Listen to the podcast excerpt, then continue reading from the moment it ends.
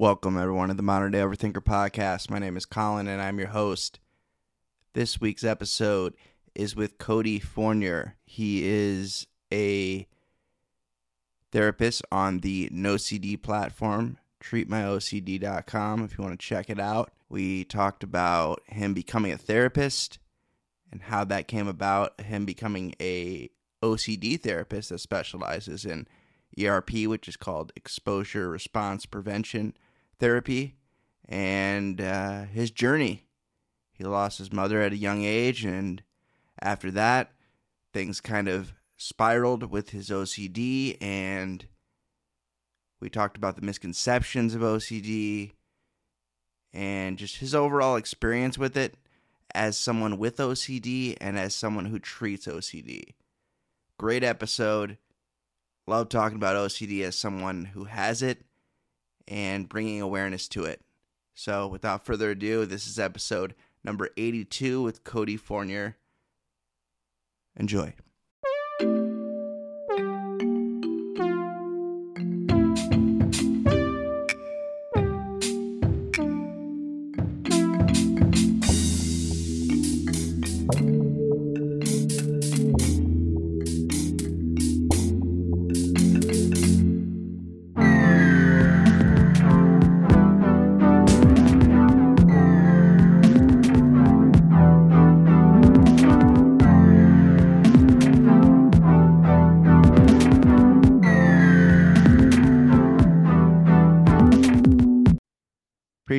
Here, Cody. Yeah, anytime. Anytime. We're going to talk about some. We're going to talk about one of my favorite topics and one of my least favorite topics at the same time: OCD. Yes. And uh, we were hit with the OCD train around the same time. It seems like within our lifetime. Hit you around. You said fifteen. Yep. Yep. I don't know if I had too many. I can't even remember what I did yesterday, but I don't. Yeah, know I I, probably had some tendencies before that, but I don't. Uh, it wasn't as bad until that. That's when it became very apparent that Yeah. something was going on. Yeah. Yeah. Yeah. So yeah, I wanted to give you the opportunity to introduce yourself, let people know who you are, what you do, and we'll kind of go from there. Yeah, well, I appreciate it. Thank you for having me on this podcast. Um, again, my name is Cody Fournier. Um, I am a licensed independent clinical social worker for the state of Massachusetts. Um, I currently reside in Rhode Island, um, but I'm, like I said, licensed in Massachusetts. I am an OCD and anxiety specialist um, and specialize in the treatment of ERP. So I work for NoCD. Um, so I see a lot of individuals diagnosed with OCD and related disorders um, and I absolutely love it. NoCD has been amazing to me. Um, I get to help a lot of um, individuals diagnosed with OCD, just like you and I. Um, and yeah, super super rewarding. Um, also, a little bit about me. I started, like you said, having symptoms when I was around 15 after my mom passed. It kind of hit me really really hard. Um, and then like we said prior to this podcast that I ended up going through so many different subtypes up until Mhm. even now. So um, I'm hoping that we can kind of get into that. And again, I'm Yeah, very, very excited to be here. Yeah, it's awesome, man. It's always good to talk to somebody else that can uh, truly understand OCD because there's a lot of misconceptions out there, and we'll get we'll get into the misconceptions in a little bit because I always like talking about that because I really like being able to advocate and talk about what OCD really is in the life of someone who has OCD. So, Mhm. kind of started, you said, right when you were right around 15 after your mother passed. And what was the first thing you noticed that was kind of going on? Uh, what, where you're like, this doesn't seem right. Something, I need to get this checked out. Yeah, which is actually now that I think about it, what is I remember happening actually before her death is I want to say I ended up having like a, a magical thinking um, type of thought in the sense of uh, just uh, full disclosure, she was a she was an alcoholic, so she drank. So growing up, it wasn't the best you know environment to be around. So I Mhm. was like, you know, her condition and stuff like that. So I think it was either the day or two before she actually passed. I was like, you know, what if something happens to her? Um, and then that's within the next day, or like I said, I can't remember exactly, but before the actual passing, I had that thought. So I think after she passed, I think that started to be like, okay, what did I do? Or what did yeah. In not more of like I blame myself, but more of like, okay, is there any that's a coincidence or trying mm-hmm. to even ruminate on that? Yeah, questioning, but, doubt. Yeah, exactly, exactly. But what really kind of besides that kind of jumped off was um like I started doing a lot of perfectionism type of things in sports, um, just to kind of control the situation because I, I love playing basketball. And if I end up having a good game or if I did really well in a sport, I would try to do everything I did to emulate that.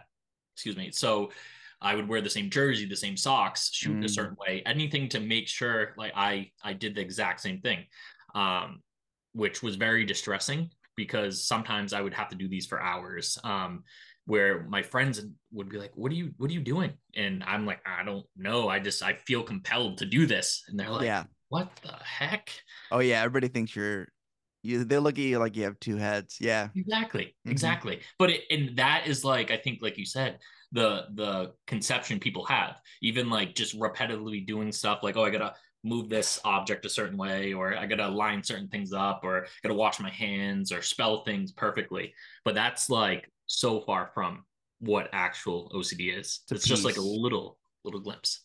Yeah, because it's more about what's behind that. Like, yeah. why are you doing this? Like, what's yeah. the what's the cause of you wanting to have everything perfect or the rituals? Yeah, the rituals that when you bring that up, that reminds me of like baseball players who have to do like they they like check the gloves and then yeah. like do the yeah, that's like one easy thing I can think of to like if somebody's trying to, you know, get a glimpse at what that looks like. It, just an idea.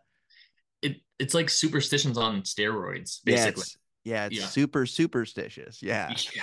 yeah. Like some even and that's actually another thing that I think even coincidences before my mom passed, I would do a lot of like things where if I was like say reading a book and watching TV at the same time, if that person in the TV spoke the same thing I was reading, like the same word, I'd be like, what the heck is going on? Like that's oh. I have oh. some type of power or whatever because they said you know the word the and I'm reading it literally at the same time, or they said cake and I'm reading cake and I'm like, huh, like I have some influence over this, or there's something special going on, but wasn't the case.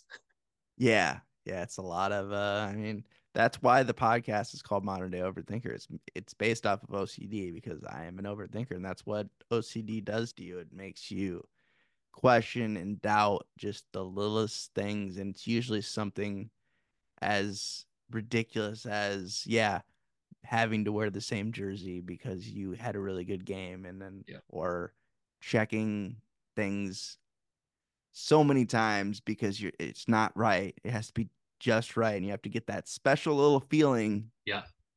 for you to move forward and go about your day and do what you have to do. But as you know, uh, being being a therapist and going through therapy yourself, you know that that's just a minor like that's like a band aid.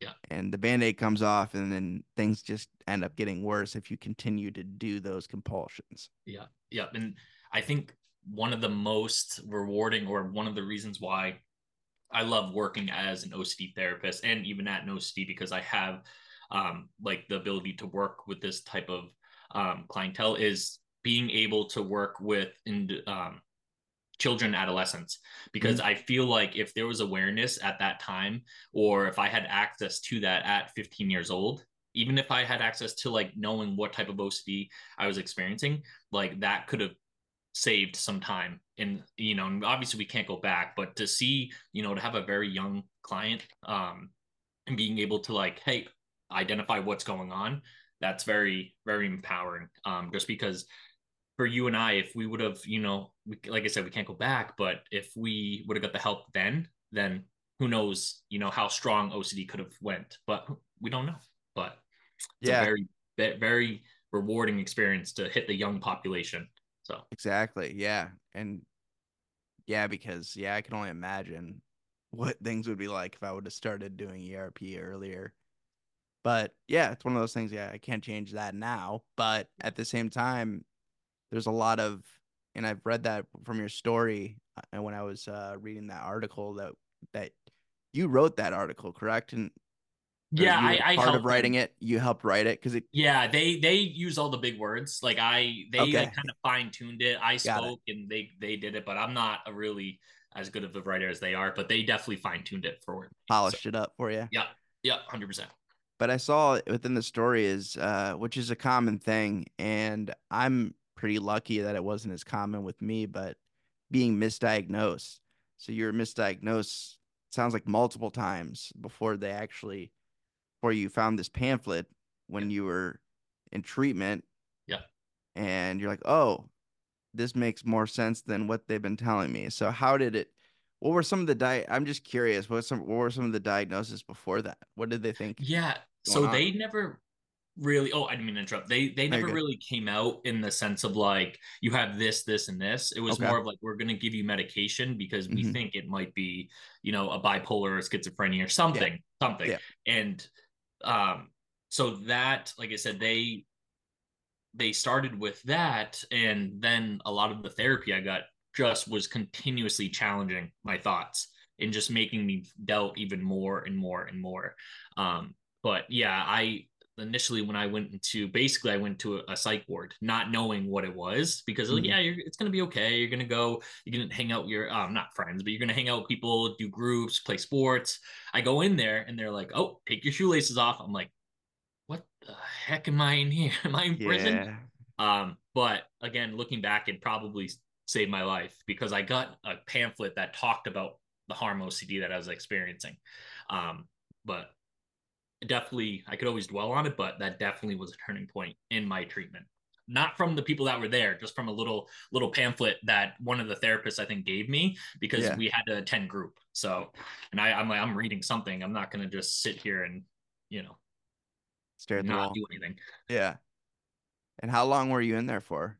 Um, I think altogether it was probably around a week. I um I got there on like a Friday. I think the attending doctor um wouldn't be there until Monday, so I kind of had to wait all the way until Monday. Yeah, Uh, it's always Yeah, Frustrating, and, yeah. and then we came off the medication, and then we went back on. So I was on Zoloft. They tapered me off. They gave me, I want to say, antipsychotic. I was drooling, basically tying my shoes with my mouth, and then I'm like, I'm I'm good. So they put me back on Zoloft, and then they waited a couple days, and I got discharged. But it's all voluntary until, um, yeah. Besides like the beginning, I believe. So so. At what age was that? Because uh, that was around 21, 21, Okay. 22. So so you had a good, not a good, but like a solid five years of five six years almost of dealing with it and just like kind of. It's a it was a complete mystery. It seemed like. from yeah that. you, with that what kind of happened um and i don't know if a lot of people know this which I'm, I'm sure they probably do but so what was kind of like a turning point with my symptoms is i've had i had a bad trip with synthetic marijuana Ooh. and that's what um end up triggering the harm OCD. Because prior to that, I never experienced panic attacks, and I never had like feeling the dissociation or anything. It was more like I said, the just right perfectionism. For me, that was a little distressing, but that was tolerable. It was until I started that I had a really bad trip because my friend's like, at my friend, he's like, yeah, it's kind of like a cheaper marijuana, and I never did drugs. Like, um, I you know, I experimented, but I was very into sports, so I couldn't like I if I was a runner, I'm like, I can't do anything like that can kind of mess it Yeah. up. So I end up doing that, and basically I had a panic attack. Um, K2, was it K two? yeah, it was Spice. Is that the same thing? Uh, similar. Yeah. Yeah, it was something they got at a convenience store, and Yeah, that, that they don't sell anymore for a reason. Yeah. yeah, because I ended up getting that high, or but it was just like I said. I I think I had an intrusive thought of like, what if I have a seizure?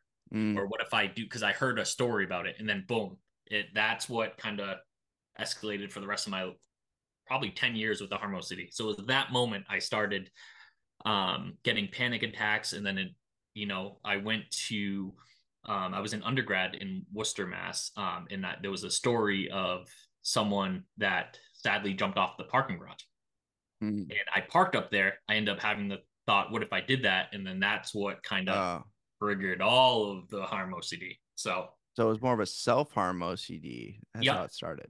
Yeah, and then a little bit of like you know round knives and having all these intrusive images and all that fun jazz. But it was health, a lot of self harm and a lot of uh, you know harming others or driving and harming others and stuff like that. All stuff that obviously, as you and I both know, is against our values. We love people, or I love people. I'm sure you love people. We would Yep. never want to do that, but OCD wants to try to test us. So A lot of tests. Yeah. I totally understand that. Yeah. It it tends to go after what you value the most. And hundred percent. that could be your life or someone else's life. Uh yeah. I've yeah, I've also kind of throughout the years, like, yeah, my harm OCD has gotten it started off more as like a I wouldn't call it harm OCD, but I've told this story before, but for any new listeners, basically how mine started was based off of a a photograph, like back when digital pictures weren't a thing, but Whoa. you had to get developed. This was yeah, because this was like when I was 13, 14. I think you were, were you riding on a dinosaur up Yeah. at that time. That's a long time ago. a long time ago. Yeah. It's weird. But uh our school had just gotten a new playground and they wanted to take a picture for the yearbook with like each of the classes. And I went to private private school, so there wasn't like a bunch of people in my class. Yeah. So each like grade did their own like picture or whatever. This is how I remember it anyway. And um yeah, I remember thinking I remember having one of my first intrusive thoughts was what if I flick off the camera? Like I obviously didn't want to flick off the camera. Yeah. Um Yeah. it was an it was like but I knew that if I did that I would get in trouble and the fear was like Yeah. getting in trouble and like disappointing my parents and all this stuff and I was like that was like where it started. And back then, obviously the photo wasn't digital. I couldn't just look at the photo and be like, I didn't Yeah. do it. Yeah. I had to wait like two weeks Oh, and uh it was at least one or two weeks. I don't remember exactly. It felt like a million years. yeah. But uh until that photo got developed to to literally look at it and be like, oh, I didn't actually do that. Yeah. Um, but there was still part of me that like was like, whoa, your fingers kind of like raised up a little bit there. Maybe you almost did it. Yeah. It was like a but that's where it started and just Yeah. spiraling from there. Or like maybe they didn't um catch maybe you did it and then they took a picture after and they Yeah. didn't catch you, you know, flicking off the camera. Where when I was in high school, I was probably flick flicking off the camera, but Yeah. different themes, different things. Yeah, different themes. Yeah. I wanted to do that. yeah, right. That's a different that was me lashing out and being yeah, and being a teenager. There's a difference there for sure. Yeah. Yeah. but yeah, this was not something I wanted to do at all. Yeah. So I like, I was like clint I, I had an issue with pictures for years. I would like clench my fists, Yeah. and like make sure like, for sure I wasn't doing it. Yeah. There wasn't any indication that I was even attempting to do it. Yeah. And uh, yeah, that's how it started and kind of spiraled from there. So, yeah, that's um, not something I would wish upon anyone. That's for sure. It's uh, it's and that's where like the misconceptions come in and i see like people talking about ocd or casually talking about ocd or like saying oh yeah that really bothers my ocd when they're not even diagnosed ocd and Yeah. you just like want to flip out Or flick you them off. yeah, or flick them off when you hear that because you're just like so frustrated like if you only knew and you feel like and then you also feel like oh i'm i'm i also don't want to complain about it i don't want to be that guy Yeah. but at the same time like there's people like really struggling out here with with like what they call pure OCD Yeah. because they had to put the pure on it just to make sure people know Right. that it's real and uh yeah so one of my questions for you that I really wanted to get your response to was as somebody that you know deals with OCD themselves and also you know helps people with treating OCD what is something you would say to somebody who had a misconception who really didn't understand OCD if you could define it like very easily and very simply for somebody how would you define OCD for someone who really just didn't know Yeah. Um, I would first say look up OCD on the on the internet. Just type in OCD and I'm yeah and you're you're probably going to find NOCD. And I'm not doing this to broadcast NOCD, but they talk about all of their different symptoms and Yeah. OCD subtypes. So like first, you know, just get the real, you know, physiological um, terminology down. Like look up OCD. There's so many good influencers out there or the um different companies agencies that can actually describe what it is and like understand that process. Mhm. um but I, I think you said it perfect in the sense of like we you would not want to wish that upon anyone. And i think in ocd it's just like an overactive watchdog that is just constantly making sure you're safe but at your expense.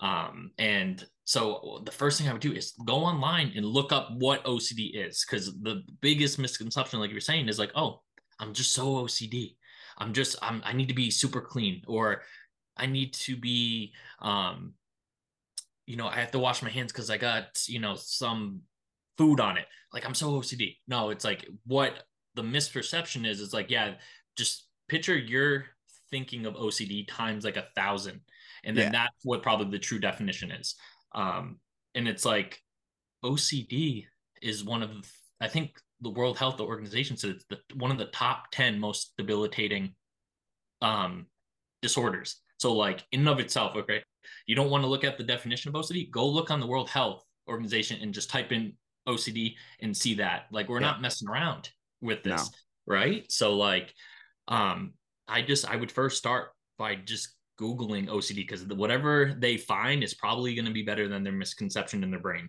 there's Yeah. a lot of information out there um but i know i kind of just rambled with that but still No, it's easy to rant about. I I, I totally understand. yeah. right right Um, it's it gets us going because we we hear it all the time and we're just like, man, ex- exactly exactly the And- information is out there though. That is that is for sure. And with NOCD, they I've been following NOCD for a long time actually because uh I did a blog post about it when I was running my college blog like many many years ago. cool, and um that was when it was just when it wasn't there wasn't therapy it was just an app. Yeah. and not just an app but the app would have like basically forums yeah. where people would talk about their different either just OCD in general what they're dealing with the different subtypes. Yeah. It was just a it was like a reddit for people with OCD yeah was which i like though regardless because even like i know we have to kind of take those with a grain of salt oh yeah. in the sense because it's not filtered but it's still got probably the conversation in the sense of like i'm not alone.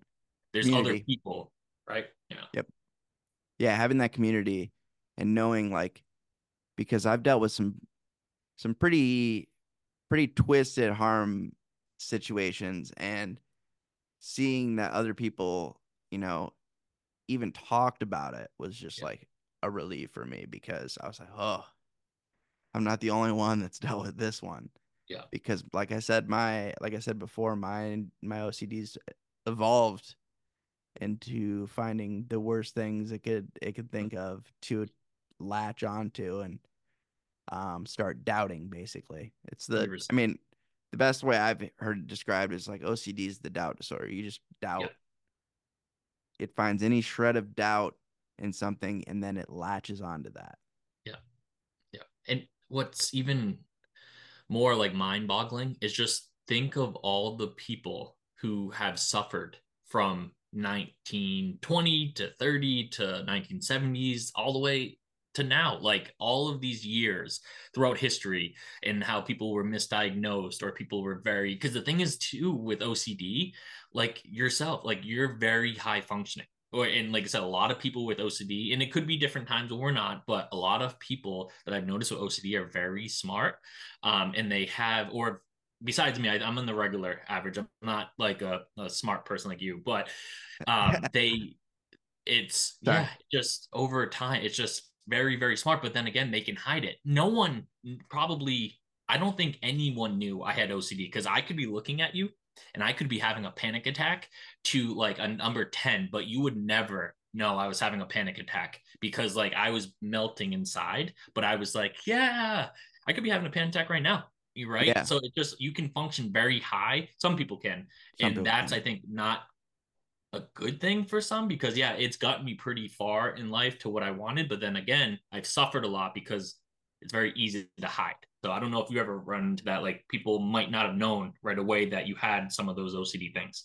Oh yeah, I, I've thrown people off so many Yeah. times, like new friendships, and I haven't ruined any friendships, but I've had friendships where I, you know, I got close with somebody, and I was like, hey, like, this is, you know, this is something I deal with, and they're like, whoa, I didn't even know, like, have any idea, like, and yeah, a lot of people think I'm this like happy, carefree kind of guy, but like behind the scenes, like it's not always like it's not always like that. Um, yeah, I have my days, and um, sometimes I have my weeks, and it just really depends. Uh, it's not as bad as it used to be, but I still have time periods where I'm like, oh man, this is still a big problem. And uh yeah, but I'm really good at hiding it. I was really good at hiding a lot of things for Yeah. a long period of time.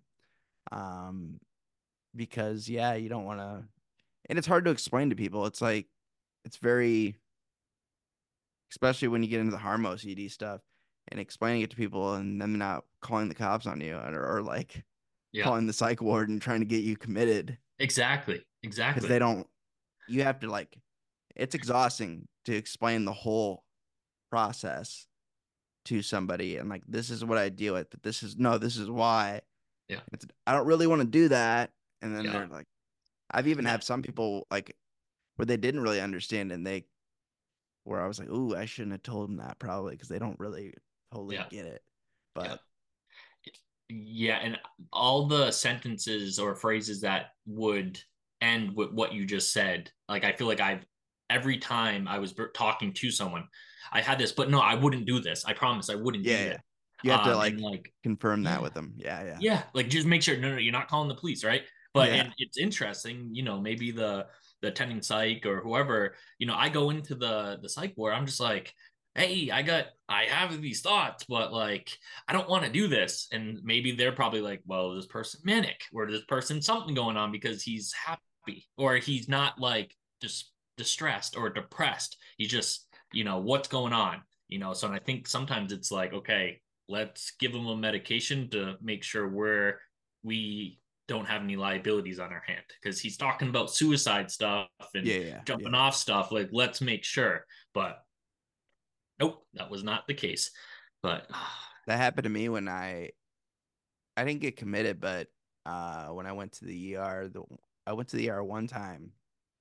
Uh and I was yeah, when the when the harm OCD kind of evolved and just, you know, getting darker and darker and uh there was a it all stemmed from like one person and I was and I had to explain for the first time to anyone Yeah. what was going on and that was in the ER and they were like, "Well, we have to tell somebody that you're having these thoughts about harming this person." I'm like, oh, "God yeah, damn." like you got to be kidding me because I don't want to do any of this. Like it's not Yeah. like yeah.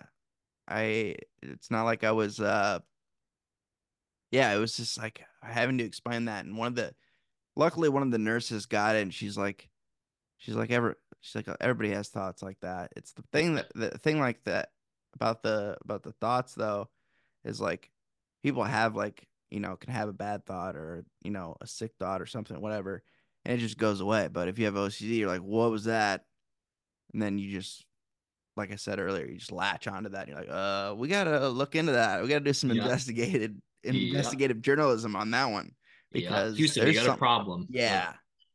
Just yeah, fireworks, everything goes off. You're like, oh man. And Yeah. yeah. So I'd uh I don't so there was a lot of shame there, Mhm. which is not what I expected because I went in there like suicidal and I was like, I'm sick of having these thoughts. I don't know what to Yeah. do about them. And this is the only thing I can think of Yeah. to make them go away.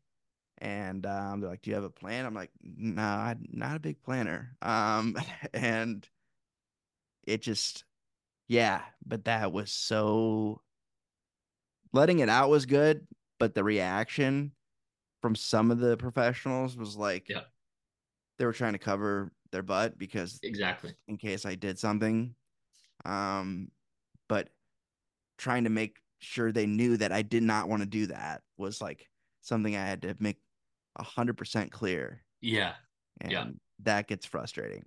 It, it definitely does. It definitely does. I just I remember my I had a similar situation where in the sense of like pre um, inpatient facility where I ended up getting um I got home, I ended up calling 911. They um took me in an ambulance to the local hospital and stuff like that. But I remember talking to one of the clinicians who was evaluating me and I was telling them my story, which again, sometimes it gets exhausting when you're in Mm. the when you're seeing all of these different therapists and psych and Yeah. especially if they don't know what the, what you know you're talking about. But I kind of it was interesting because I before um my harm OCD, I was telling the clinician about my perfectionism. And when I was in like towards the end of high school, like if I didn't know a definition of a word, I would try like I needed to know. And I just was doing the compulsions that was doubting and doubting and doubting. So I told him that initially before the harm OCD. And Yeah, what he- just to give him a little. a little, yeah. And what the thing is, into that what he came back and said was, "You must have a good uh, vocabulary." I'm like, "Yeah, well, I was distressed the whole time I'm doing that, so thanks for you know validating that." But that's not the point. The fact that I was doing these rituals, but Yeah. it was just interesting how even that he was trying to you know be facetious or anything. But I was like, okay, you're gonna laugh at my suffering. Like I, I'm I'm I'm not looking Yeah. up words because I want to, right? But again, even the harm OCD, just telling my story over and over, and it just I don't think anyone knew about like the harm OCD, what I was talking about, because and that was like even all the way up until I actually met an OCD therapist. It, it like all of the therapists that I I went through three to five therapists, even like psychiatrists and X, Y, and Z, all of them I talked to, I don't think saw that as OCD, and it's just And was some of them absolutely- even said they specialize in OCD. Probably no, too. no. Oh, and sometimes people would say, yeah, yeah, like, oh yeah, people have those thoughts. We They throw it. They throw it in there. Yeah. yeah, like- yeah. which nope. Just use these, you know. Um, just think of you know good thoughts when you're when you're having harm thoughts. I'm like, okay, I did, but that's not working. So what else we have? Oh, There's- I don't, I don't know. Let's give you a medication. Just let them pass. You know? Yeah, let him pass. Like, um, no, I'm gonna pass on you. I'm going to another therapist because you're not Yeah. helping. Yeah. Exactly. Um, Yeah, it's frustrating. Yeah, and explaining the story over and over and over again. Yeah, since you had to go to different therapists, and yeah, like I said, I was I I was really lucky that the the first it was only one time I was misdiagnosed, and it was right away. I I saw a psychiatrist, and within like 15 minutes, she was like, "Oh, he's bipolar," and my parents were there because I was underage, and they were like, "No, like we we know bipolar." He's Right. not bipolar. Yeah. know- they didn't really understand OCD yeah, at that time. They do Yeah. now. Yeah. Um, but yeah, they're like he's bi- and they're like, no, we know that's not right. We're going to somebody else. And then Yeah. thank God I saw somebody else, and he was like, yep, this is OCD, and he didn't. It wasn't really ERP though. It wasn't. I don't think what anything that I did was like making it worse, but like he kind of knew, but it was also like at the same time, I feel like there's been so much research and so much done within the OCD community, within just in general, within the mental health community about OCD. And, OCD has been huge for that.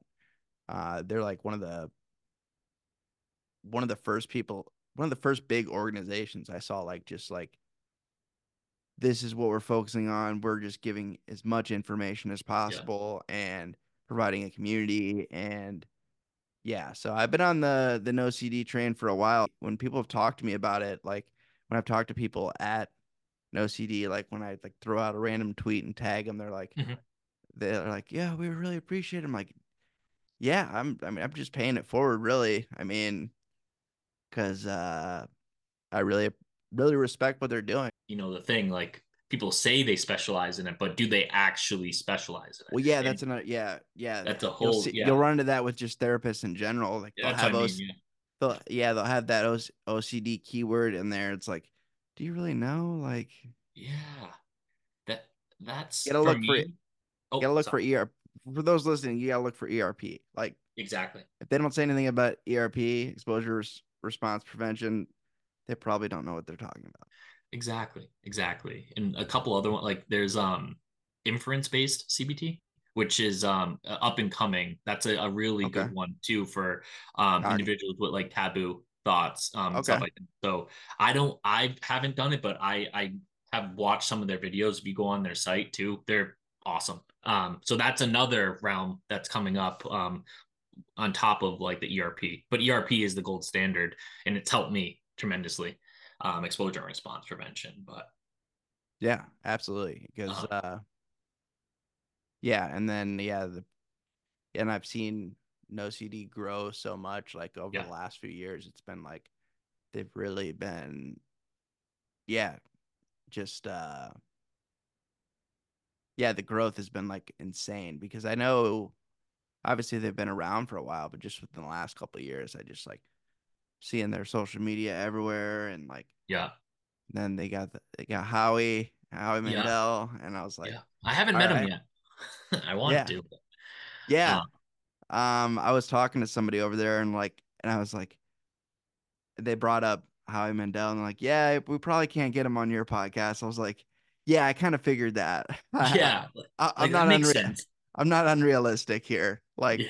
that would be awesome, but right, who knows? You never know though. Maybe, maybe he sees it and he's like, hey, at some point, maybe. But I think he is one of those people like his time is very valuable. So I get it. I it get probably it. cost I... me something. And I'm not gonna. I'm not. Uh. I'm not gonna pay people to be on my show. That's I. I, I can't do that. You shouldn't have to either. You shouldn't. No, I'm not going to. Um. no, I. You pay me cookies. Oh, sweet. I got a buddy actually that's trying to perfect. Shout out to Zach Vaughn. My buddy is working nice. on perfecting a chocolate chip recipe, chocolate chip cookie oh, recipe. Man. He's like on it. Like he's one of those people. Like if he does something, he does it like a thousand percent. Nice. Um, and he's just like that. He gets on these random kicks, and uh, that's what he's on right now. He's just trying to perfect. I haven't got a hold of him yet.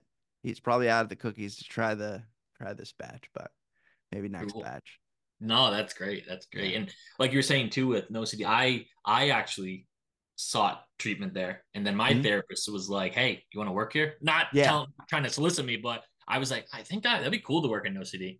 And she's like, "Why don't you apply?" I'm like, "All right, I will do." And then I ended up, boom, I I, I applied there because um, I was a uh, um a therapist, but for a different like I was working with trauma and other diagnoses, but it was yeah, at NoCD, I was getting treatment, and then I'm like, this would be cool to give back, kind of like what you're saying, and then yeah, it hooked me. Once I started treating clients and seeing the reward that I was getting and the progress that they were getting with ERP was like mind blowing, amazing. I cannot. There's some stories that I just that I felt that I could not put into words because of the the progress they've done. Just to like I said, a lot of people suffer like you and i we, we have suffered and sometimes i would be lying if i said if i didn't suffer still in the sense yeah. of like getting that whoosh of you know intrusive thoughts here and there but again it's i'd rather you know get that and nip it in the bud than continue to suffer like i did for years and years and years so yeah the awareness is there where yeah, that exactly Exactly. Yeah, like the awareness, like, oh, I need to work on this like right away. Otherwise, I know what's gonna happen. Exactly. Exactly. And it's yeah, like like I was saying in the um the article that was written about me, like I there was a time with the harm OCD where like I was saying, I didn't want to wake up. And, mm-hmm. and that's the thing. I wasn't suicidal in the sense of like I like I loved life, but it was getting to the point where it's like when I woke up, I was having panic attacks from like eight o'clock in the morning until like 10 o'clock at night, multiple times a day for like three months. And like yeah, over exhausting. Yeah. Ex- yeah. I was like, what the heck is going on? I'm like, that's tired. And then trying to function too. Yeah. Like wearing that mask too. Yeah. Exactly. blend in and make sure nobody knows what's going on. Exactly. Yeah. Exactly. Like I don't want to have to explain this to anyone. Like that's exhausting. Yeah. yeah. And there was a point where especially with the harm OCD or even any of the taboo, like I came to the fact I'm like anything is fair game for OCD. Any yeah. I can get any thought I want.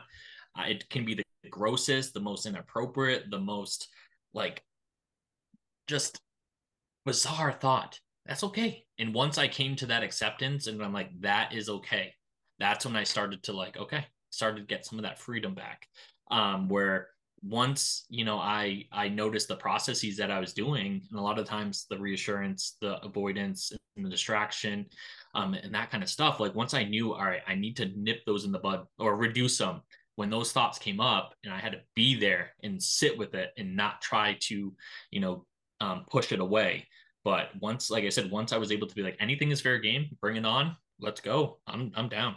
That's when my brain started to say like the watchdog in my brain said okay i think cody's not you know in danger because he's getting that corrective experience and he's responding differently while that false alarm is going on. So once i kind of let anything come up i'll i'll have those thoughts nowadays. Or like i'm on the couch and weird thoughts come up and i just cool that was a great one ocd awesome. I'm still going to eat this these 40 cookies yeah. while having these intrusive thoughts. So bring it on. Sounds good. So yeah it's just they don't get you don't get stuck. And Yeah. like i had a situation earlier where i like froze up like legitimately like like my body was like just like didn't know how to act. Like Yeah. it was yeah scary. You just like get in so so deep into your head Yeah. and frozen and just like th- that loop yeah yeah it's going and it just kind of like throws you off Hundred percent. I I think with harm OCD, I feel like there is an element of OCD plus panic disorder equals harm OCD, and the reason why I say that is because for me with harm OCD, my biggest thing was losing control. What if I lose control and do something against my will and harm someone? Yeah. And losing control is a big panic disorder symptom. Like, oh, what if I lose my mind? Not in the sense of like the harm part, but more of like I feel out of whack. I feel like something's going wrong, something I'm going to lose control and do something.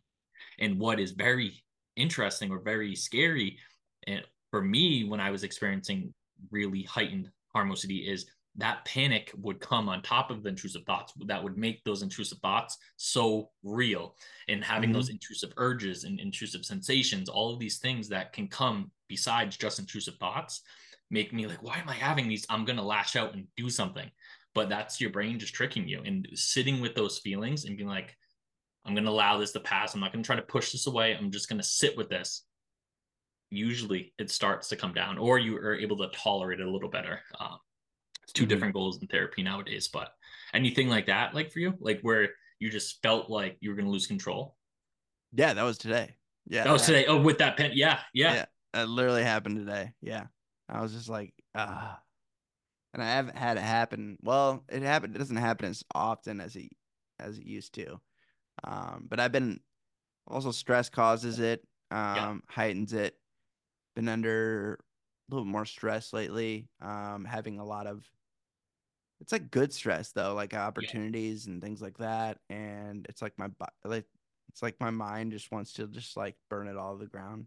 Yeah, yeah. It's really interesting you say that because like I look for four things in me and also there's another thing I'm to say. So when it comes to stress, caffeine, sleep deprivation and alcohol consumption for certain for certain people. Like mm-hmm. I said any of those four things um those are exacerbators in my opinion so if i if i'm feeling a little more i'm like is it good stress bad stress what's going on and those are the type of things in my environment that i try to control like the best I can. Because obviously we don't want to push away thoughts and X, Y, and Z. But like if Mhm. I can get good sleep, yes. Or if I don't get good sleep, I'm like, okay, today's gonna be a little more stickier in my brain.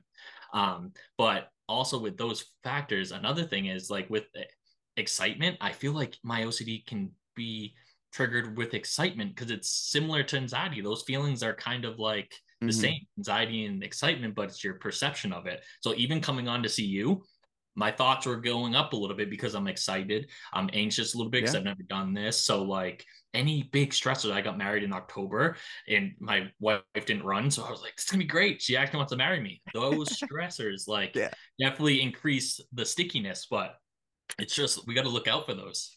Gotta look out for those. yeah we have to be mindful of that because it's uh yeah and i feel like it's like yeah my OC- ocd tests me more i feel like when i'm doing when something really good is about to happen Yeah. or uh yeah like you were saying like the excite it like doesn't understand the difference in excitement and panic i guess Yeah. and um yeah, and sometimes it's like I don't even want to be excited about this. It's like my Yeah. body like goes into defense mode. Like we're not going to be excited about this because uh, we're just going to keep going because. And I'm not even saying like I think about this. I think it's just my body like just like is in defense mode. Yeah, yeah. Or if you know you're having a good day, and I see it all the time. I've experienced it too. You're having a good day, you're not really distressed, and your body's like, "Bro, why are you having a good day? What Yeah. do you do? You agree with your thoughts now? Like that kind of that backdoor spike for OCD, What like can we do to ruin this? right? Exactly. Or We're gonna catch you off guard and be like, "You're too calm." Like that. There's something wrong. Like th- you're definitely there's definitely something like no but we're just so not we're not you or for me and i'm sure you too like we're not used to feeling probably like some sense of normalcy or some sense of like calmness because our brain Yeah. can like all over the place. And then once you get that that piece a little bit or that taste of it your brain starts to worry about worrying. It's like what the heck? We can never win. Yeah, yeah, it's it's wild. Yeah, because sometimes when I'm like, yeah, it was actually happened when I was leaving the gym today, and I was like, had a really good workout, but I was, you know, kind of exhausted after that, and Yeah. uh, that's when it like, I was like, yeah, I had a really good workout, and then all of a sudden like, well, nope, let's just cancel that out, and Yeah. I was like, damn it. So yeah, and that's another reason why I've gotten back into to therapy because it's been happening more lately because I've had a lot of uh I guess yeah, more good stress than bad stress. Yeah.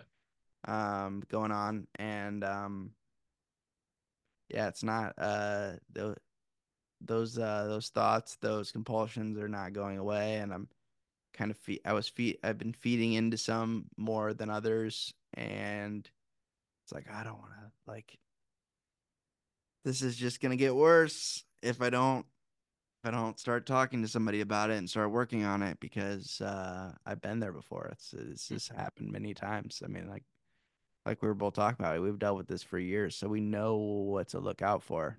Yeah, yeah.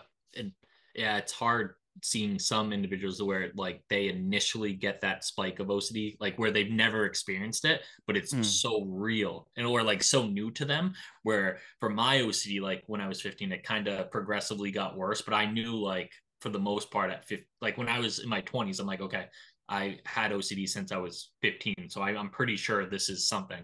But some people that will even at different ages will get some of those symptoms and will kind of like blindside them and they're like what the heck? But that's where i'm glad you know that there's a lot of education out there because the internet is at your your hand so you can type in something and people can get treatment a lot easier than even 10 years ago. Um but yeah it's very very nerve wracking for people to initially start having symptoms. Um and if Oh, yeah. i could give any advice for someone that's in like treatment or the one of the biggest things is like we have to feel emotions like and we have to not try to push away certain things. So like our brain is going to always send us all these as you know these scary thoughts or taboo thoughts or whatever whatever thought it is. But like when we don't work towards actually showing our brain that we can learn to be with that fear that's going to be a problem. Um, we have to sit with that emotion or um, to show our brain like we can tolerate that emotion. I think society in general or a lot of people they don't want to feel anxiety or when panic comes up or anxiety comes up they want the first thing they want to do is push it away or Yeah. they start to see like anxiety as being connected to something that's real like i feel anxious therefore there's a problem but Mhm. it's not always a problem we we're supposed to feel anxiety just not 24 7 we're supposed to do it when the bear is in the room not or a bear is chasing us not when Yeah. we're you know at the gym going home and then all of a sudden we have a whoosh of anxiety but you know Yeah. that that's the hardest thing is that whoosh that you get from that intrusive thought but sitting with it is is when the the learning happens but easier said than done easier said than done Yeah, definitely easier said than done when you're like, I don't want to, yeah, I don't want to stop and think about this or, you know, because then people might notice and then, and it's like a whole thing. Yeah. Especially when you're out in public, you know. Yeah Yeah. that's why you could try to yeah just keep doing doing what you were doing and and it's ideally i know there's there was times where like just caught me in right in my tracks and i'm trying to like figure out why i'm having it but if i was out and about i would still try to you know do what i was doing um there's times where like with heights very very big trigger for me just because of the fact of like mm-hmm. hurting myself so like if i ever had an inclination of like oh we're going to be high up today for some reason we're going to be doing this x y and z my brain's like we're going up there. We're driving over bridges. We're doing like I would not allow my OCD to be like, nope, we're avoiding or we're doing this. Yeah, avoidance. This. We're we're going into it. Cause yeah, once that inclination of like, oh, this is bad, that's where that watchdog is like, you just mark that as being important. So I'm gonna keep you alive because I love you and I'm gonna keep sending these over and over and over. But then again, it's it shouldn't be sending you that over and over and over. Um, so yeah, it's it's tough, but it's doable. I've done it. I've done it. Yeah. was times I was doing my ERPs for a long time. I was at like an eight or nine out of a 10 for anxiety or even a 10. But I'm like, I'm sitting there, but it's worth it. Short term discomfort for that long term gain. That's kind of what got me through treatment. So, yeah. Yeah, definitely. I definitely understand where you're coming from. Um, yeah, the the ruminating is the biggest one for me. Is just like something happens and I just continue to like replay the scenario in my head and like, I could have done that. I didn't do that right.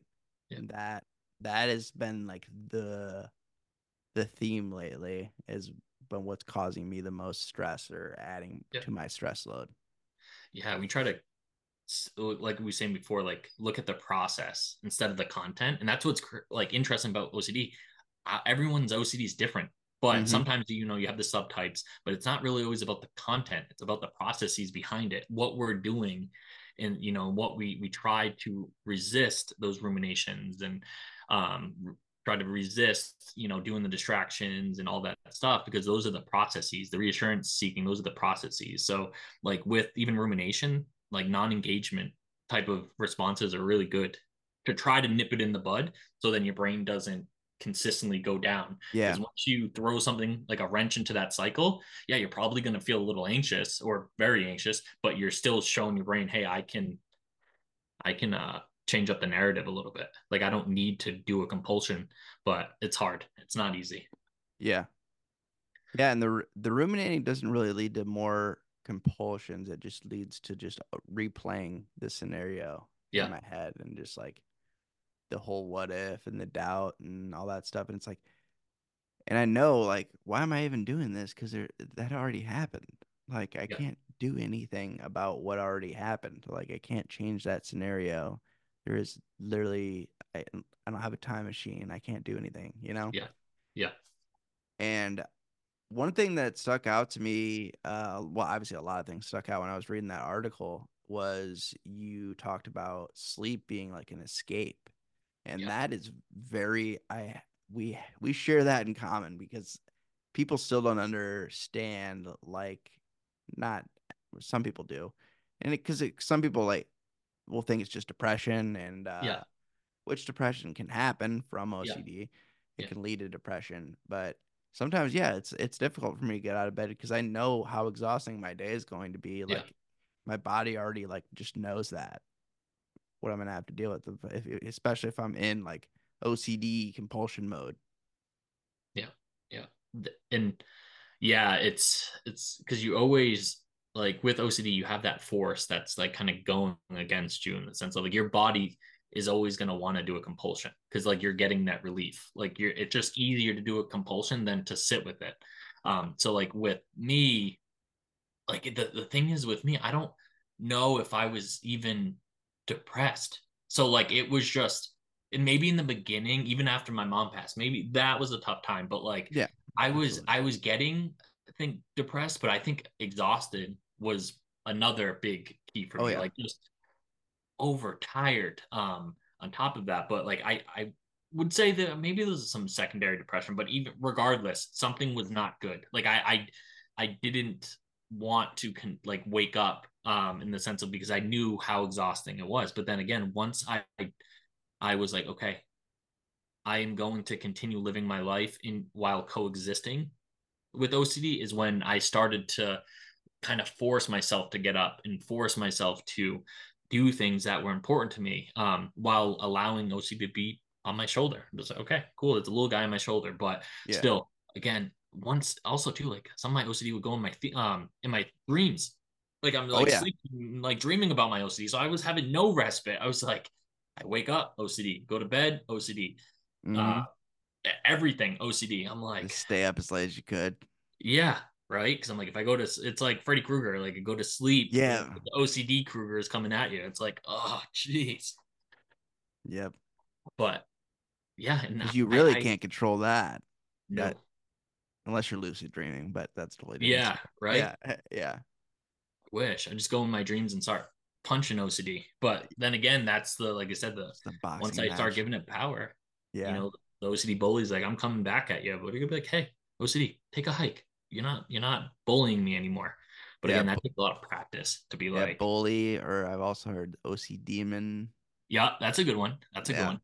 That's it, probably one of my favorite ones. Yeah, that's that's a really good one. I um I think what is like really hard with OCD is, is that a lot of people believe their thoughts in the sense of because our thoughts have like we've relied on them for our whole lives. So like when these thoughts come, we pick and choose what we want to do with them.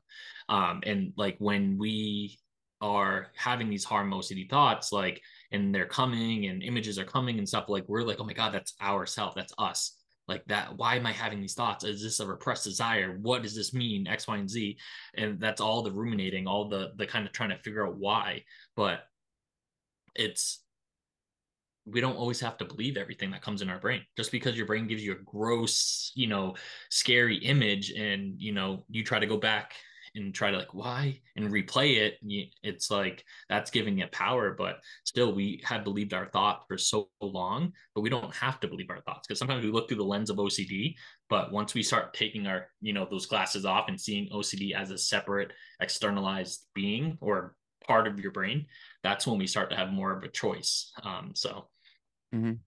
Yeah, you have to look at it separately, and uh, because it doesn't match what you really want to do. Like it doesn't exactly. match your values, as you were saying. Yeah, values and reinforcing my values and reminding myself of my values is has been helpful. And sometimes though, it it gets to the point where it's like, I, but wait, and it's yeah. like that. What if? What if that you know, it's just a bunch of questioning and yeah. And also another thing I like as far as describing OCD that I've heard is uh, just calling it the doubt disorder because I think just it just made some when, when, the first time I saw that or heard that I was like, yeah, absolutely. Yeah, yeah. That's I think the tendencies I had before my mom passed. I feel like I doubted everything or I couldn't yeah. make a decision. I feel like that is like an innate thing that people are like predisposed potentially to is having some type of doubt in whatever they're doing. Um, it's that's I think one of the trickiest things because like when you have the intrusive thought of like what if and then you use a technique or you do something to be like okay there's ocd it's like you said the doubt that comes after in that experience but what if how do you know for sure and like your brain is always like OCD is always going to send off like unanswerable questions, like questions that are abstract or just there's no true answer to them um, for the most part. And it's just that's how it's just going to continue to lure you in, and it's going to feel real and urgent, but still we try not to answer them. Um, just allow it to be there. But again, that takes practice. A lot of people will like, oh, I just use this technique and it doesn't work. It's like OCD treatment usually is not instant. Like no. you don't, you know, it's usually like, oh, I just had a good day, or I had a good hour. It's not like something that happens right away. It's more like you see this progression um, that happens, and you're like, oh, okay, that I feel a little better than I did, you know, two months ago. But I wish it was that instant gratification, like eating a cookie and be like, ooh, that feels good. But that yeah. does not happen. I feel like it's uh that's why a lot of people who have any not any mental illness, but a lot of people with mental illness, like, and I've noticed that it's it's a very common theme in people who abuse substances, whether that's drugs, alcohol, whatever. And um, I've noticed that because I've been in recovery for a while now, and I, you know, go to meetings and I listen to people, and just like, man, it's either mental uh, mental illness is something that coincides with addiction or trauma or both. Yeah. 99% of the time. Yeah.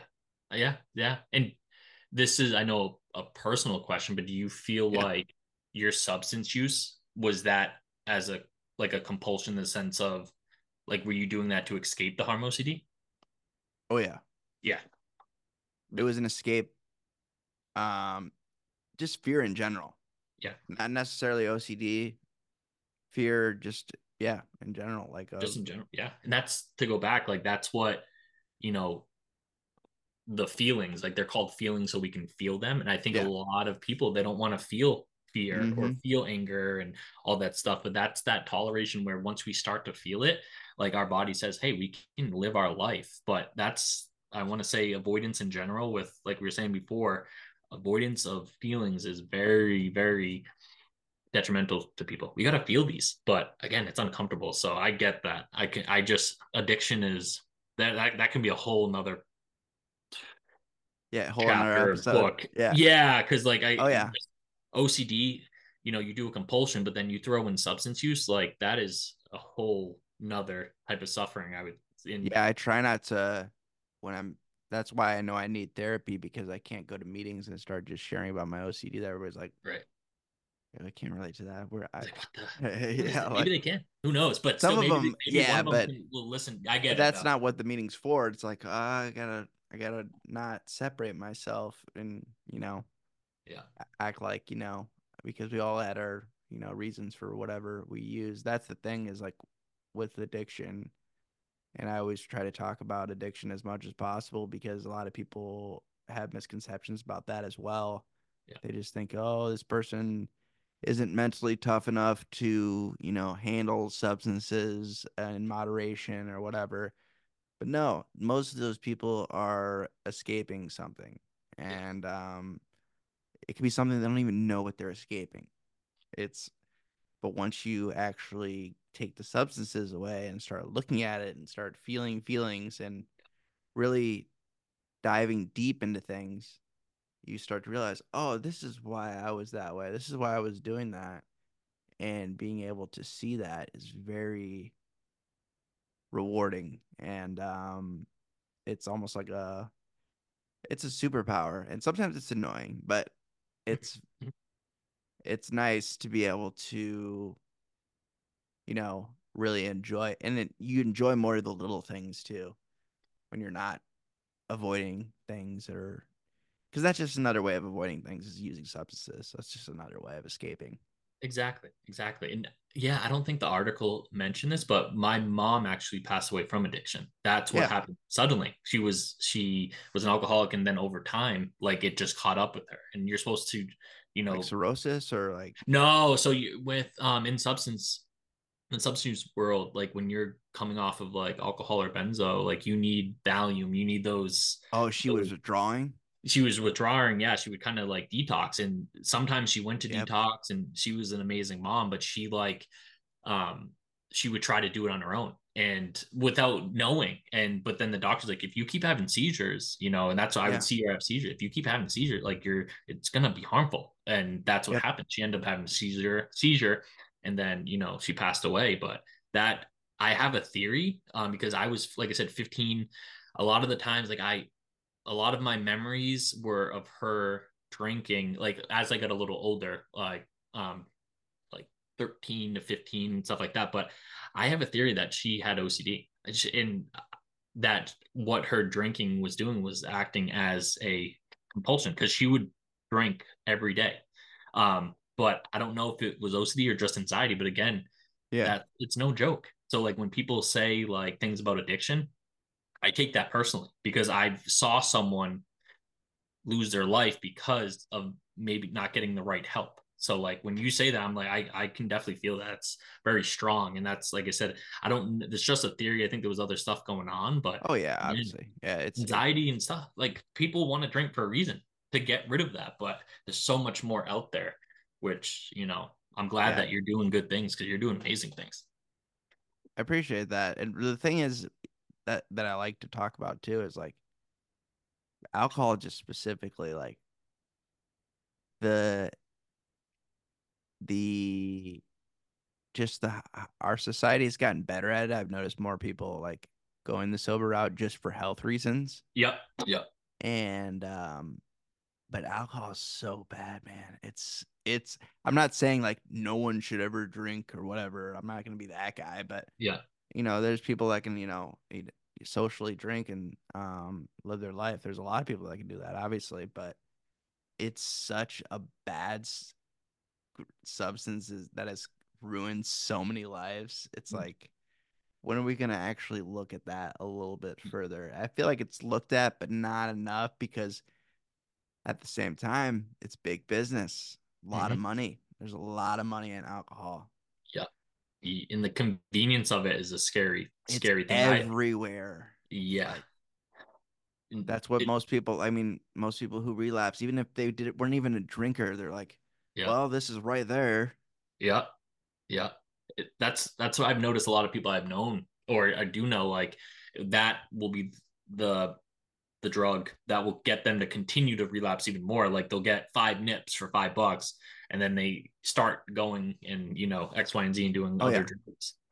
But Yeah, it just opens Pandora's box. Is all. Oh, 100%. 100%. But it's like, and I've worked in the past and I've known a lot of people with substance use, and it's something's going on in the Mhm. sense of like sometimes there's people just, I've known people that just don't, they can't get treatment for some reason. Like in the sense of like, the, they just are not aware of mm-hmm. something because their addiction has gone so far. And it's like, there has to be more research on that. It's, it's, there's, people like, oh, it's you know, they it's not a disease or not. A, I'm like, it's something. I don't care what you call it. Yeah. Something is changing or something's going on with that. So like, don't be so ignorant. Help them. But it, Yeah, it's it, yeah, at a certain point, it come. It's no longer. That's where it no longer becomes a choice. It's just yes, this hundred is just what I do, you know. And yeah, uh, for a long time, I thought, you know, this is this is what I'm going to do until I die. Like this Yeah. is how I'm going to live my life until I figured out, oh, I don't have to do that. And yeah, that's when I started things started changing. That's when I started the podcast. That's when I started just like really trying to get back and also just have conversations about mental health in general, whether that's substance abuse, whether that's, you know, a specific disorder like OCD or, you know, whether that's just like living a stressful life, like just talking about Yeah. life in general and not being afraid to have those conversations. And, uh, yeah, so I I really appreciate you sharing your story, and uh, I will obviously link that article Cool. as well, so people can can read more about it. And uh, yeah, I could talk. That's the my biggest issue with doing the podcast is when do I end the podcast? Because I could because I get these people on here that are interesting, like you are, and I just want to talk to you for and just like continue to like Yeah, because we could just talk about we could jump through so many different hoops and avenues and could just go forever so it's, i have to find a point where i'm like okay we should probably we should probably wrap it up we all have lives we got things to do and also nobody wants i'm not joe rogan no one wants to listen to me for three hours I you never know. Never know. yeah Well, i don't want to listen to joe rogan for three hours so i don't know like i, I I way get too it. long it's way too You're long right. for an episode um But the thing is, though, like with technology, I, have me back anytime you want. This was even therapeutic for me because I talk about my OCD. So like, I'm No, I agree. you can call I- away. I can talk for hours. So literally, anytime you want, roll me on. We'll just talk about a different topic.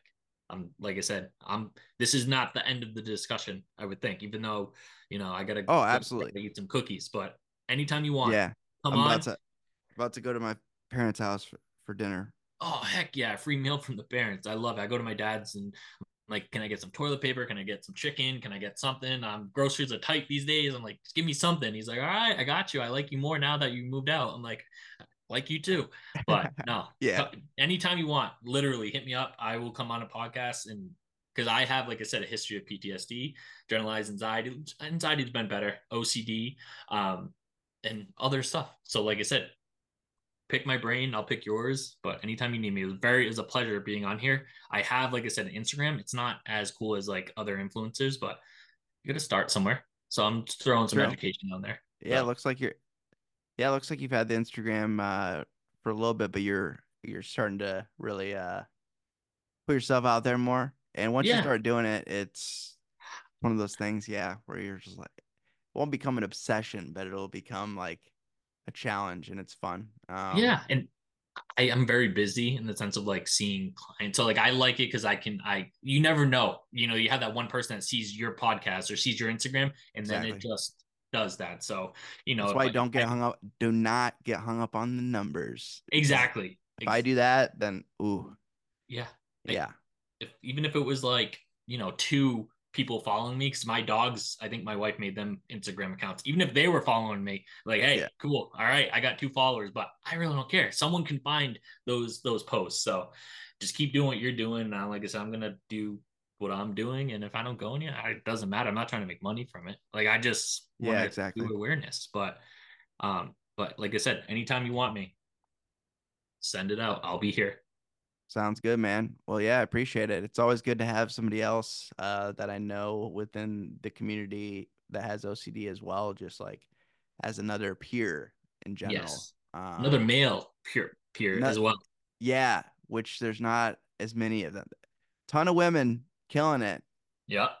Uh, with the influencer game, but yeah, there there needs to be more of us dudes talking Yeah. openly about this. Yeah. And the thing is, though, there's so many female influencers there, but that are way better at therapists. I like, I just, I've learned probably from all females, a couple males, but like the girl game is crushing it. Um, I just wish more males will talk about their OCD as well, because I think that's liberating for some. It is. Yeah. And it's been helpful for me to even just talk about it with you, like you were saying. So I appreciate it. Cool. But yeah, we'll go ahead and wrap things up here. But I appreciate you being on, Cody. And until next time, this is Colin from the Modern Day Overthinker podcast signing out.